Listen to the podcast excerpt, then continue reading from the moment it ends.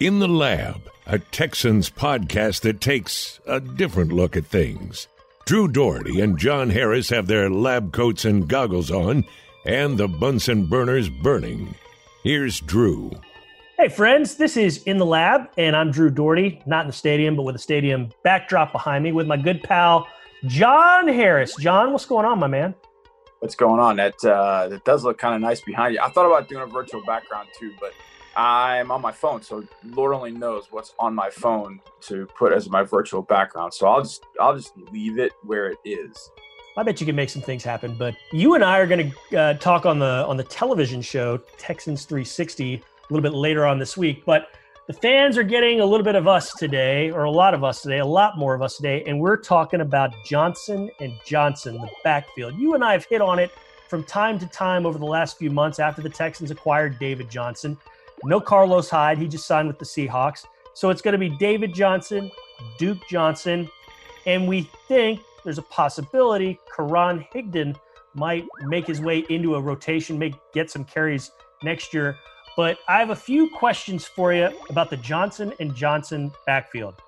First one is, how many times and how often do you think per game we're going to see them in the backfield or on the field at the same time? I get that question so often, and it's a great question on Dear Drew, and I say I think it's going to go up from what you've seen here in the past as far as having two running backs on the field at the same time.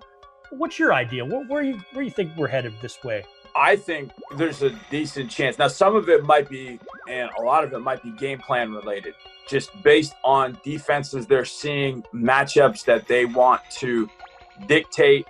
They may see something against a particular team where they're going to want to use that combination a little bit more than maybe even we think. But here's the thing. When really to run that kind of two-back set, whether you're running you know twenty personnel or twenty-one personnel, and you're using that set, we're using both of them, where you're not using Gilly with one of them, using, uh, using Duke and David. The The the difference in that versus what the Texans have had before when they've been able to try that is the fact that David, but well, both of them really, are such good pass receivers. So you can put both in the backfield. You can motion one out, and you really don't lose a whole heck of a lot um, in the in the receiving game. So you can have three wide receivers on the field. Uh, let me do a five, five. Yeah, you can have three receivers on the field with those two backs, and you still you can motion a back out, have you know two by two set, and you still have a running component back there. Um, and so you can kind of see what the defense wants to do when you put one guy in motion or you shift, and you can see how they want to play it. And if they want to take too much out of the box, then you can run the football with both of them. Uh, if they want to keep guys in the box because they're still fearful of your run, well, then you can find your best one-on-one matchup and throw it to them. It's just, it becomes a numbers game, really. And that's what you do when you have two running backs like that, is you kind of dictate the numbers the way you want. And it's kind of, I don't want to say easy. Nothing is really easy, but it really does become about, about counting, because you can look at it and say, okay, well, when we motion David out as a receiver, they kept six in the box, or they keep seven in the box, or they keep seven within the box, or you know they went with a linebacker with him, they took a linebacker out of the box. Now you can dictate to, all right, well, we'll just run Duke on you know inside zone uh, or some stuff we want to run with some power inside with Duke just as much as you can run with David, and vice versa. So you have, they're such good pass receivers. When you did that last year with Carlos and with Duke, the roles were pretty much locked in. Carlos was the runner, Duke was the receiver. And so the only thing really is if you ran Carlos in motion or shifted him out of the backfield, you weren't going to get probably the same level of respect you'll get when you motion David Johnson out of the backfield. And so when Duke, or sorry, when Carlos would go out of the backfield, you could send a safety with him um, because you could you wanted to stay solid against you know a running box. If Duke was in the backfield with Carlos, Duke was going to go in motion. Well, you just treated him like a receiver. Yeah, and you still low. You still kept the box pretty much as is to play against Carlos Hyde, knowing that Carlos is going to run the ball. Well, if you got Duke and David back there, it's really kind of, you can juggle a few different things, you don't have to have just one guy do the same thing every time. You can mix up and say, okay, we're going to do this with David, we're going to do this with Duke. Um, and then you can mix things up. And I think that opens up pretty much everything.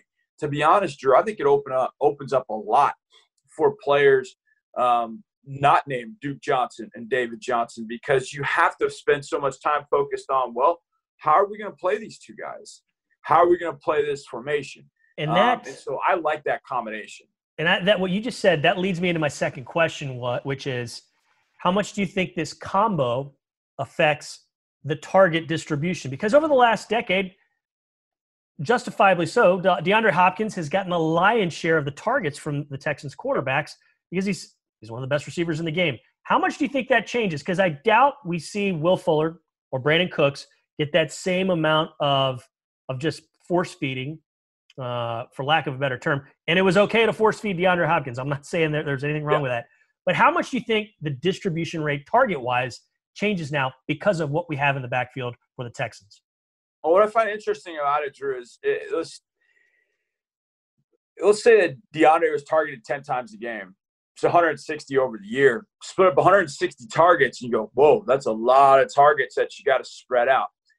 And but if you think about it like this, it's one hundred sixty targets. We get ten per game.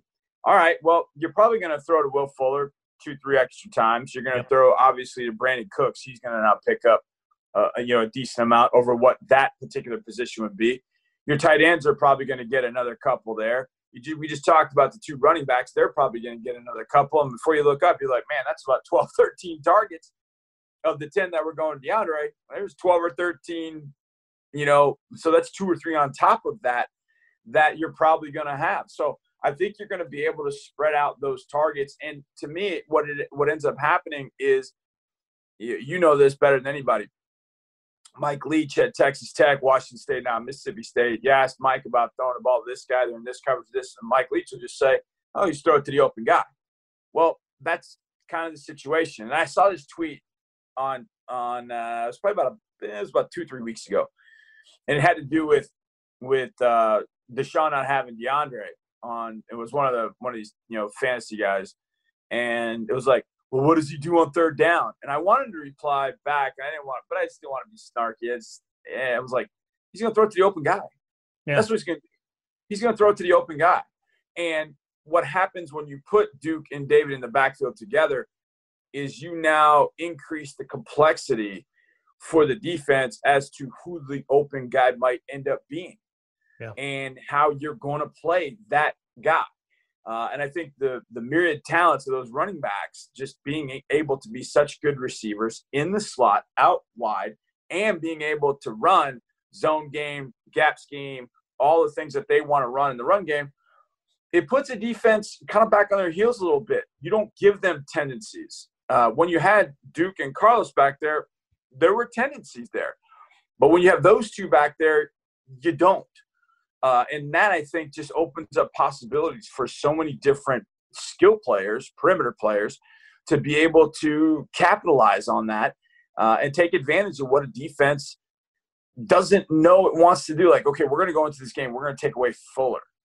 Okay, well, take away Fuller. We've got these other options to go to. Okay, well, now we're going to focus on those backs. Okay, well, you focus on those backs, and we'll run shifts and motions on you, and you're going to get screwed up in coverage, and we're going to, we're going to steal seven points from you because you blow coverage like the Chiefs did in that playoff game uh, on, you know, f- what, third and one, fourth and one to Kenny Stills, because you're going to screw up in coverage because you're so locked in on trying to stop those two running backs. They're moving and doing all kinds of stuff, mm-hmm. and you're like, we screwed that up.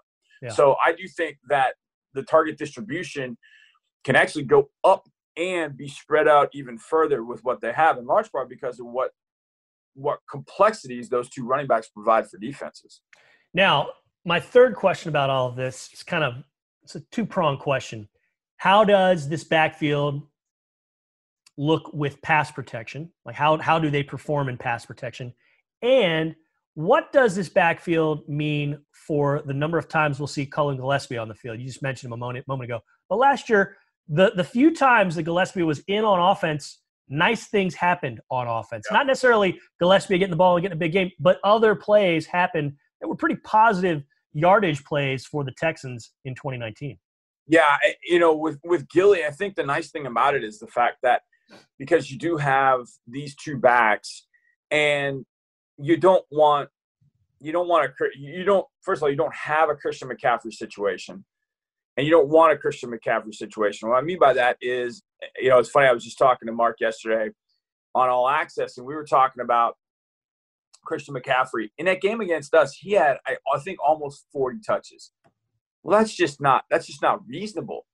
I mean, the amount of time that it would take for somebody to recover from that week in and week out, he's, I mean, you can't. And considering the fact that David's had some injuries, you know that you don't want him to be out there for twenty-five carries a game. Now, you'd like to think that if you needed him to get it, he could. Duke could give you twenty-five carries um, if possible, uh, but you don't want either one of them to do that. So you want to keep both of them fresh. So if you want to keep a two-back set and keep them fresh, well, you have the option of using Gilly.